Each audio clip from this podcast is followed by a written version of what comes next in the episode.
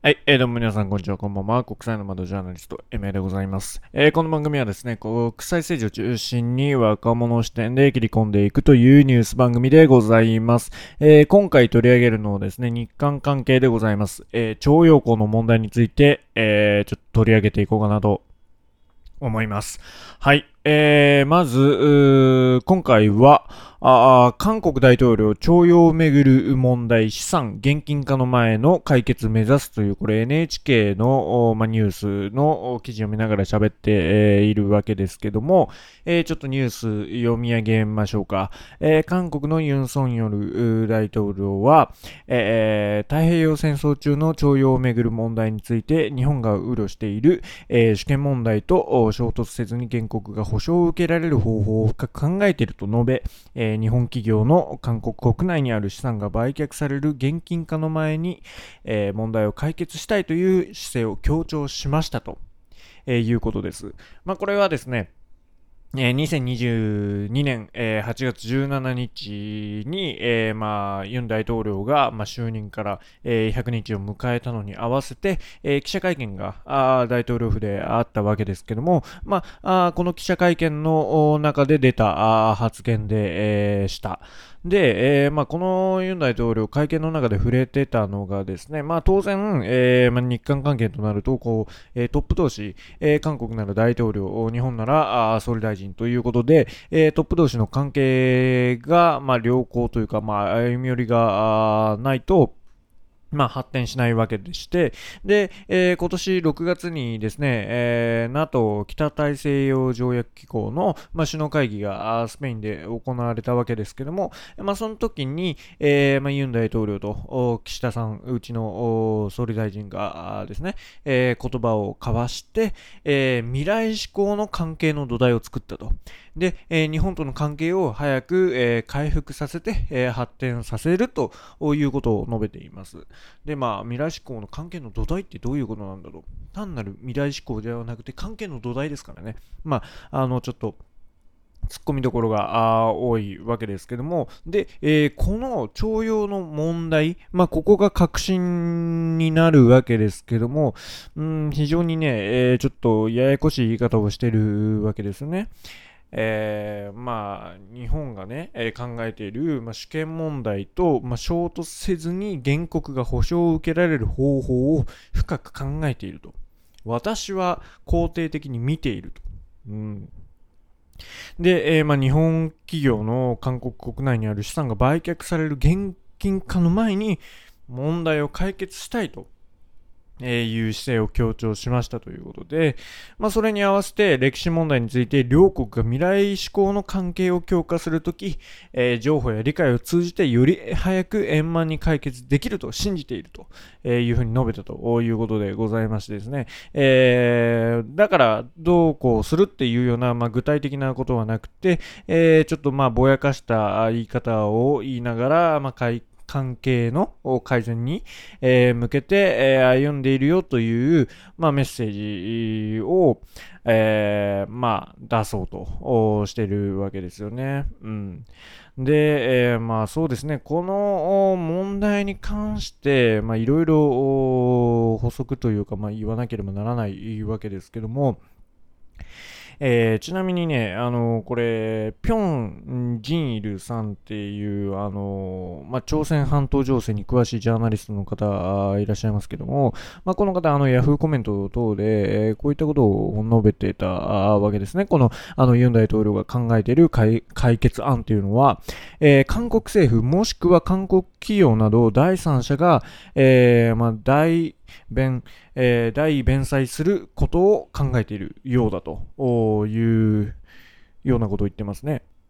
まあ、それだと、あのー、まあ、なんていうんですかね、えー、この、徴用工問題っていうのは、えー、完璧に韓国国内の、まあ、問題になるわけじゃないですか。それなら、まあ、日本は関係ないし、えー、そちらで、えー、やってくださいというふうになるわけですが、あまあ、日本企業から賠償と謝罪を譲らない、え、まあ、その元徴用工の、まあ、本人の方々が、え、いらっしゃるわけですけども、その方々が納得するのかっていうのがまた別の問題なわけですよ。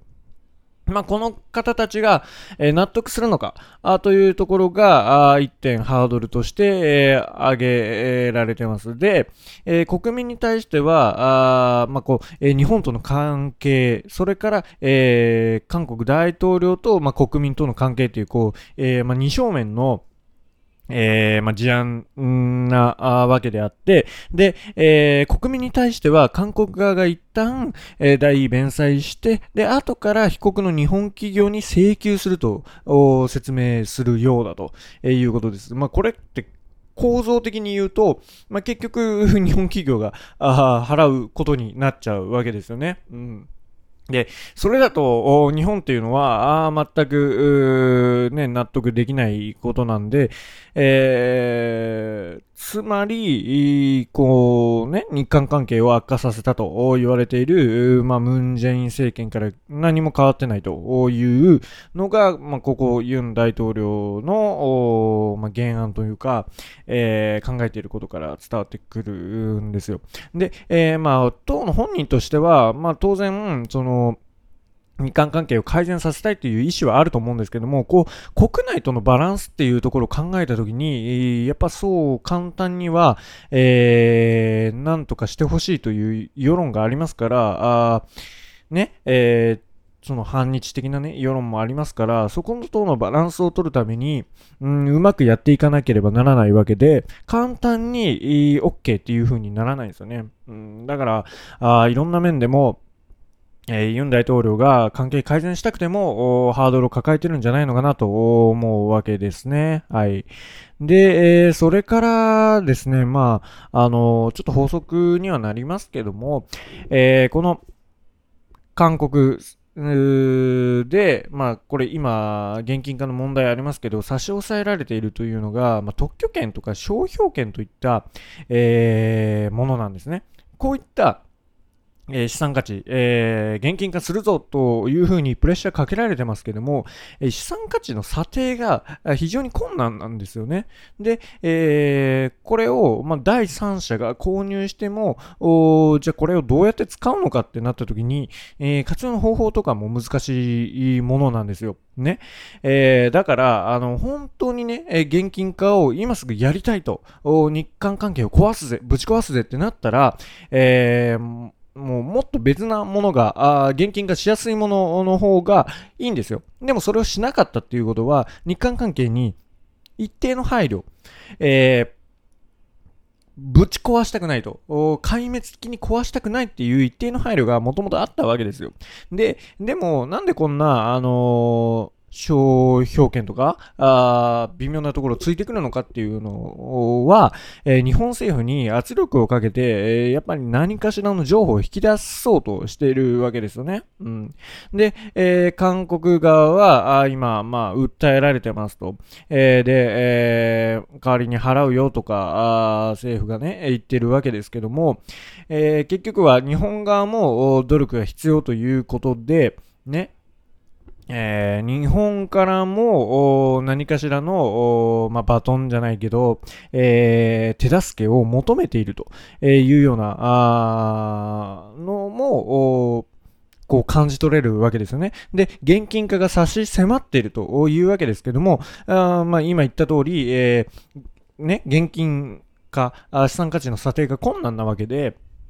うん、ちょっとね、えー、いろいろ難しいものがありまして、えー、引き伸ばしも可能なわけです。だからやっぱり情報がないと、この、えー、日本側のね、情報がないとこの問題は動かない。となると日本側は情報できないから、なんも本当動かない可能性はあるなと。で、まあユン大統領ですから、これ、あのー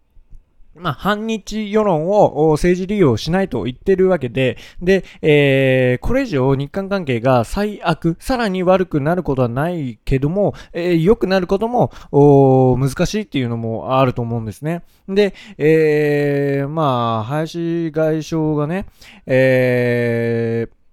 大統領の多分就任式かな。で、それ、えー、まあ、出席するタイミングで、えー、日本の排他的経済水域で、えー、まあ、海洋調査等をやってるわけで、で、え、まあ、この、なんていうのかな、二枚舌っていうところも、うん、ちょっとユン政権を考えていかないといけないのかなと思います。はい。で、まあ結論としてそこまで大きく変わらないよと、おちょっと問題山積みだよねっていうのが、あこの徴用工問題であるんですけども、え一応ね、えー、と皆さん、あの徴用工問題あんまりわからない方も多いと思うので、えー、これあの私があウェブに記事書いております。で、えー、多分ね、検索したらね、これ、うん、トップページの1番目か2番目ぐらいに、表示されるものなになってるわけですけども、まあ、これ、徴用工問題を分かりやすく解説したサイトがあるんですけども、これはね、ちょっと読み上げながら、もう一度おさらいという感じで、えー、徴用工問題見ていこうかなと思います。で、まあ、徴用工問題ですね。えー、まあ、これ、第二次世界大戦中に日本が朝鮮半島から人を連れてきて、えー、徴用、まあ、いわゆる強制労働をしたのではないかという問題でして、で、えー、まあ、それに対して、えー、賠償金をまあ、元徴用工の人々がま求めているということです。で、まあ、これに対してですね、えー、中立的に見ると、えー、日本側と韓国側では意見が分かれているわけです。で、日本としては、あそういったね、えー、強制労働はなく、給料も払われていたと。で、韓国側としては人権を無視して強制労働をしていたと。えまあ、こういった見識的な、見識の違いからあ国際問題に発展しているとえいうわけです。で、えね、この徴用工問題というのは一旦は解決したはずなんです。で、えー、これいわゆる日韓請求権協定というものでして、えー、日本と韓国っていうのは1965年に国交を正常化するわけですね。で、えー、その際に日韓基本条約と日韓請求権協定を結びます。で、えこの日韓請求権協定っていうのは、えーねえー、給料が払われていたあとか、強制労働がああった、なかったということを、まあ、あ含めてね、えー、徴用工などを、まあ、戦時中に、えー、朝鮮半島の人々を巻き込んでしまったと、えー、いうことに対して、え日本がですね、え反省を示して、えこれからは韓国と日本の間で友好的な、えー、未来関係、えー、関係を築いていこうという意味で、えー、この日韓請求系協定が結ばれます。で、えその証として日本は韓国に対して無償で3億ドル、優勝2億ドル、計5億ドルの、え資金をですね、韓国に提供したわけですよ。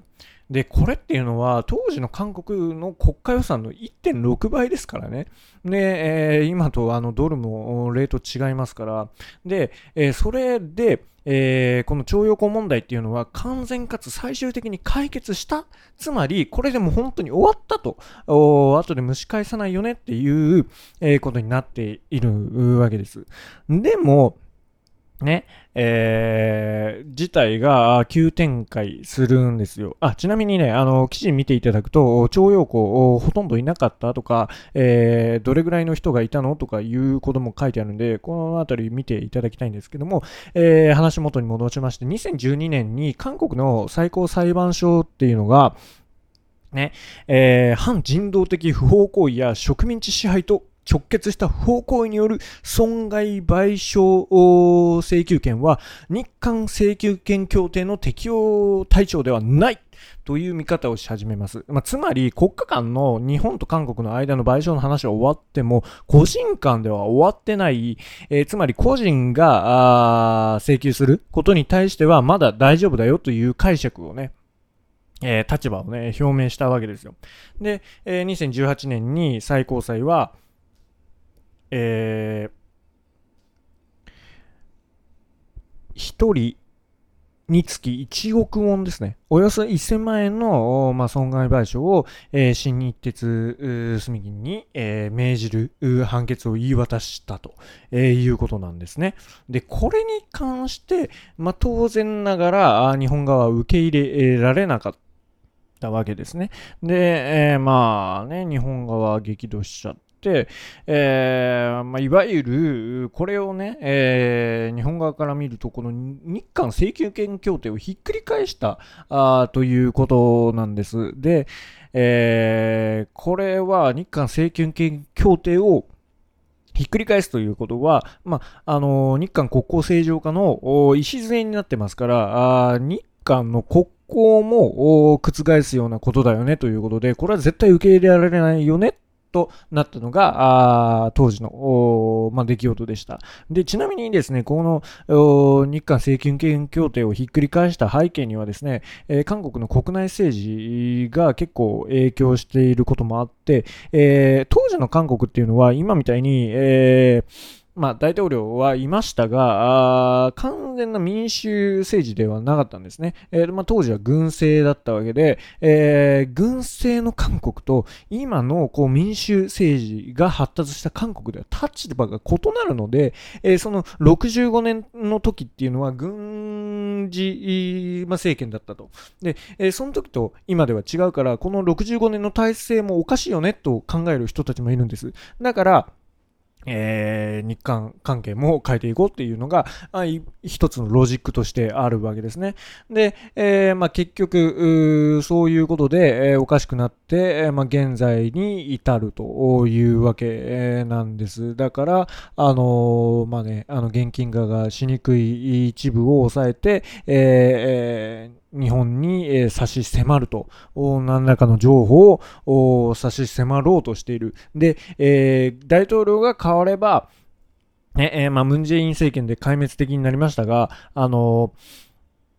もっと良くなるんじゃないのかっていう期待がありましたけども、まあ、ユン大統領ができることもここまで、えー、肩代わりするけど、結局は日本のボールというか手助けがないと、えー、この事態がうまく解決しないよねという話になるんですね。うん。だから、あまあ、この点に関しましては、もちろん、えー、日韓関係っていうのは当然重要なわけですよね。だって、ね、え、北東アジアにおいて、えー、民主主義国って言ったらね、韓国しかいないわけで、で、えー、隣には巨大な中国があります。で、えー、韓国をやめて台湾シフトをしようという声もありますけども、大前提として、大前提としてですよ、えー、台湾というのは、あ現状では今国家ではないわけですよ。ね、えー、昔その国連の大国だったという過去はありますけども、今は、あえーまあ、世界にある国と地域っていう表現をしますけども、その地域に該当するわけで、えー、国家としての、まあ、認められてはないと。そうすると、日本の一番、えー、近くで、まあ、隣国でありながら、しっかりとした民主主義の国っていうと、韓国しかいないわけですよ。だからこそ、韓国っていうのは非常に重要なわけですが、あこんなことになっていると。で、えー、韓国にとっても、ね、中国の脅威等から身を守るために日本っていうのは、重要なんですが、こんなことになっているというわけなんです。だから、しっかりと関係改善しないといけないわけなんですね。ただまあね、えー、この、ちょっと補足にはなりますけど、前、あの、ペロスさんが訪台した時、韓国にも寄りましたけども、えー、大統領が休暇中ということで、ペロスさんに会いませんでした。だから、まあ、これは中国の一定、中国への一定の配慮があったと言われてますけども、ちょっと米韓関係が怪しいと。で、なんだろうな、民主主義陣営に行きたいはずなんですけども、一定の中国への配慮を表しているということで、ちょっと韓国の立場、今現在の立場って危ないなと思うわけですね。うん。なんでまあ、頑張っていただきたいのと、まあ、あとももちろん経済的な指標とかを見ると、韓国の方が給料高いとかそういうことも言われますけども、ね、1人当たりの GDP っていうのも、ね、えー、本当差がなくなってきてるわけですよ。だからこそ、しっかりとしていただきたいなというのが、まあ、本音のところであります。はい。ね。えー、あと、さらに余談は余談なんですけどもね、えー、日本で、えー、ムン・ジェイン政権、まあ、ムン・ジェインさんが、あなんだろう、こういう解釈を変えて、え、歴史修正主義みたいな、あ考えを持っている人物だと取り上げられますが、それを韓国で言うと、安倍晋三政権ができた時に、えー、歴史修正主義と騒いだのと一緒であって、で、ムン・ジェイン政権は、その決められてないゴールポストを動かしただけだというような言い方も、まあ、韓国国内ではされております。まあ、それを聞いても、えー、日本としては、まあ、受け入れられないのは、まあ、変わらないわけですけども、まあ、そういったね、まずは、うん、相手の主張も聞くことは大切かなと思いますんで、えー、まあ聞くに値しないようなあ、聞いてもやっぱ納得できないところはあるわけですけども、まあとりあえず聞いてもいいんじゃないのかなとは、えー、総合理解のためにね、えー、と思います。はい。え、こういう、今回は、あこんな感じで、え、終わりたいなと思います。ぜひご意見、ご感想等ございましたら、え、メール等にお寄せくださいませ。よろしくお願いします。ではまた。